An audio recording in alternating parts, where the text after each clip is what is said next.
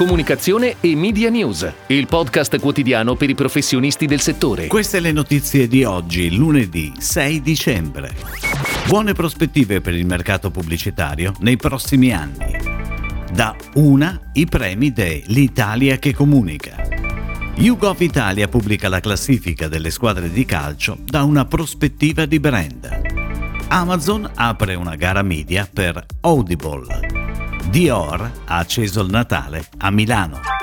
In questi giorni sono uscite le ultime stime sugli investimenti pubblicitari di eMarketer e Work, due tra i più importanti centri di ricerca a livello globale. Entrambe valutano per la fine dell'anno un importante rimbalzo del mercato pubblicitario che arriverà a superare ampiamente i livelli registrati in epoca pre-pandemica. In particolare Work stima un incremento globale rispetto al 2020 del 23,8%. Anche i marketer prevede una chiusura dell'anno segnata da un incremento a doppia cifra, portando il livello degli investimenti pubblicitari a più 19,9% rispetto al 2020 e a più 18,4% rispetto al 2019. Nel triennio 2021-2023 le previsioni Work indicano un incremento annuo a doppia cifra per il digital, Seguono a distanza i mezzi tradizionali, radio, tv e stampa, con tassi di crescita molto più contenuti. Le piattaforme delle big tech continueranno a crescere, con il gruppo Alphabet, Meta e Amazon, che arriveranno entro la fine del 2025 a coprire oltre il 50% del mercato pubblicitario globale.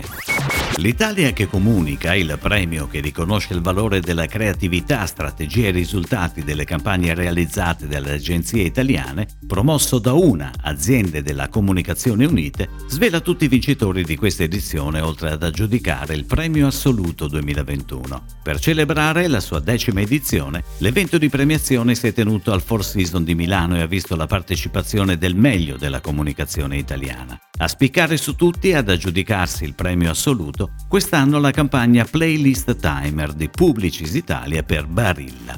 L'Italia che comunica è un premio che rappresenta molto bene per le sue categorie e per l'eterogeneità delle agenzie e delle campagne iscritte il vero tessuto creativo del nostro paese. Io credo, dice Emanuele Nenna, presidente UNA, che sia un premio che deve avere grandi ambizioni e per quanto estremamente soddisfatto dei risultati penso che non ci si debba fermare qui. Abbiamo un potenziale da esprimere ancora più alto, queste dicevo le parole di Emanuele Nenna, presidente di UNA. Ricordiamo che sono stati assegnati 9 ori, 7 argenti e 11 bronzi. Milan e Inter sono attualmente i due club calcistici più in salute da una prospettiva di brand, mentre la Juventus è quello che ha perso più appeal tra tutti rispetto alla scorsa stagione. Lo rivela un'analisi di YouGov Italia sui club di Serie A, il massimo campionato di calcio del nostro paese. L'indice YouGov è composto da 6 KPI, l'apprezzamento dei giocatori e allenatori di un club, la qualità del management, la fan culture, la tradizione, l'espressione di un gioco avvincente e il successo in campo. Dietro a Milan e Inter ci sono Napoli, Juventus e Atalanta.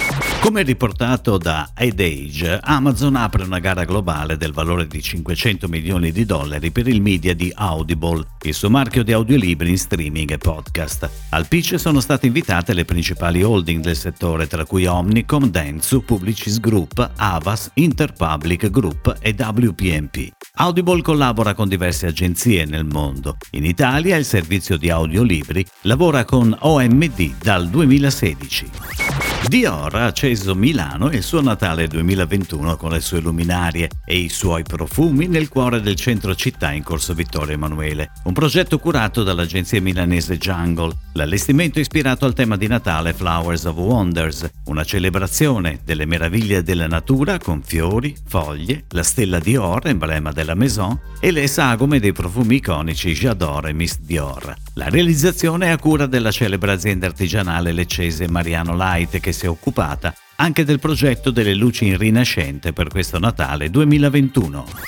È tutto, grazie. Comunicazione e Media News torna domani, anche su iTunes e Spotify. Comunicazione e Media News, il podcast quotidiano per i professionisti del settore.